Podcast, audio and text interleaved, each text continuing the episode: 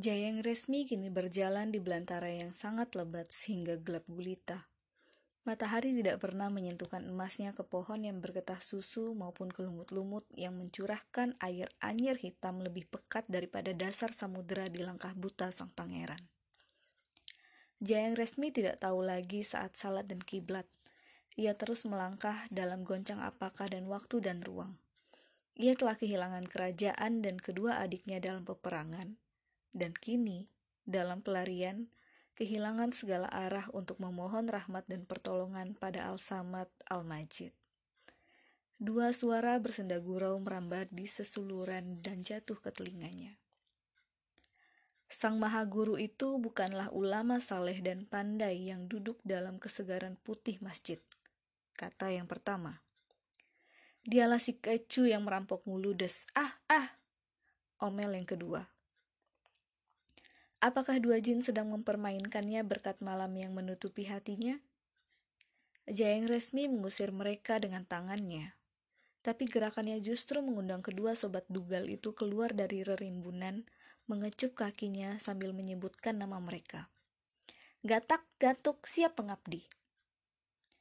Tidak diceritakan berapa lama pangeran dan kedua abdinya yang taat itu maju menembus neraka tumbuh-tumbuhan yang gelapnya menculik salat mereka.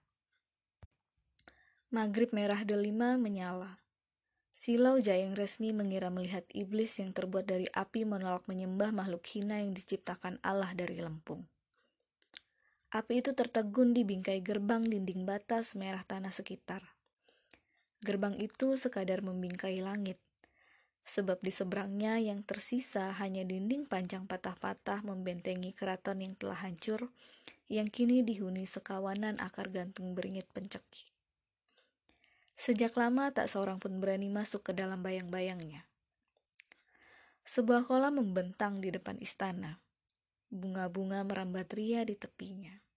Ada bunga andung, anggrek, argulo, nala, nagasari, cempaka, rukam, kenanga, klurak, kalak, kanigara, kemuning, delima, pacar Cina, semua menghembuskan wangi bijaksana dan menggugah kenangan Jayeng resmi pada adiknya yang kesasar. Rancang kapti madu hatiku. Dulu kesukaanmu adalah mengumpulkan embun di daun dan berlari di reremputan kala fajar merekah. Di manakah engkau sekarang?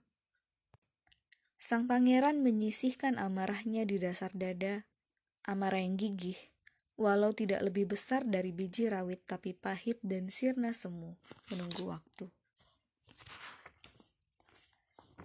Ketika gatak-gatuk kudu mencelupkan tangan ke kolam, hembusan cangkang kerang laut mengusutkan air berukir teratai.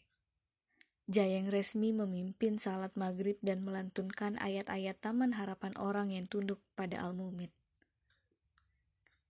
Di sana ada sungai air yang airnya tidak dapat rusak sungai susu dengan rasa yang tidak dapat berubah, sungai anggur dengan aroma yang tak dapat diuraikan, sungai madu murni bagi yang tidak dapat ditaklukkan.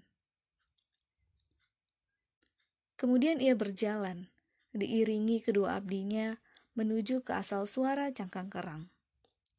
Hembusan itu membimbingnya hingga ke suatu candi beratap bata susun tiga. Di pucuknya, Sebilah pedang berkilau menunjuk langit, salah satu pemutus ikatan jiwa raga. Demikian kata orang. Dalamnya dipenuhi kekelaman dan kelelawar. Juru kunci candi itu meletakkan cangkang kerang di altar, di samping pedupaan yang abunya membukit laksana giri kecil. Kini ia menyalakan kandil-kandil yang digantung dengan tali yang ujungnya hilang dalam kegelapan kubah. Berayun-ayun, lidah-lidah api itu menyinari aneka binatang tembikar. Semuanya tersayat dalam, demikian juga boneka yang halus rautnya.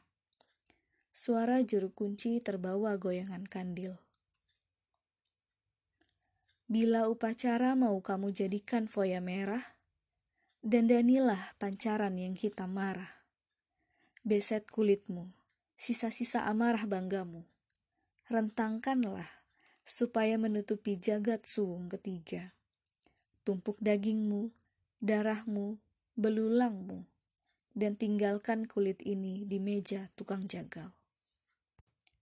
Usai bicara, juru kunci candi menyambar pisau dan memenggal satu boneka yang lalu menggelinding kepalanya ke kaki giri abu. Gatak-gatuk menutupi mata mereka dengan tangannya agar tidak melihat darah muncrat. Lalu sang juru kunci mengelap pecahan tembikar yang menempel pada pisaunya dan berpaling ke arah Jayeng Resmi dengan kelembutan yang tiada terperi. Anakku, siapa namamu? Dari mana asalmu dan apa yang kau cari? Oh, paman juru kunci, aku tidak punya akar maupun tikar. Aku berkelana mencari adik lelaki dan perempuanku yang lenyap. Tapi bolehkah aku ganti menanyakan tugas dan jabatan paman di reruntuhan ini? Namaku Kipurwa, dan aku wajib menjaga peninggalan kerajaan yang dulu paling besar di Jawa. Majapahit namanya. Majapahit. Gatak-gatuk jatuh terduduk terpana telinga melaratnya. Ya, anak-anakku, candi di mana kita berada kini dulu merupakan bilik pemujaan Raja Brawijaya. Binatang-binatang kecil dari tanah liat yang diatur di altar itu dulu milik candi lain, yang kini telah luluh lantak karena peperangan. Ini celengan-celengan penuh mata uang emas, dipersembahkan bagi para dewa. Dewa Agni mengendarai kambing, Dewi Sri naik babi, kuda ditunggangi sang surya, gajah dikendalikan Indra sendiri. Jayang Resmi penasaran. Tapi kenapa boneka yang begitu elok ini tadi dipenggal kepalanya? Agama Buddha melarang kurban manusia, sedangkan raja kami yang terakhir rindu kia lama pengorbanan. Tapi, mari kita keluar anakku, rembulan purnama raya malam ini. Kira-kira seribu langkah dari sini, ada lagi sebuah candi yang sangat indah. Bajang Ratu namanya. Sudah termasuk kawasan terlarang. Siapa yang melihatnya akan kehilangan arah dan akal. Sial bila kita mendekatinya, lagi pula lihat, malam terburu-buru mengajak kita melanjutkan pengembaraan di bawah sinar rembulan. Izinkan saya, Ki Purwa, minta diri. Anakku, semoga Dharma selalu membimbing langkahmu hingga ke tempat adik-adikmu bernaung.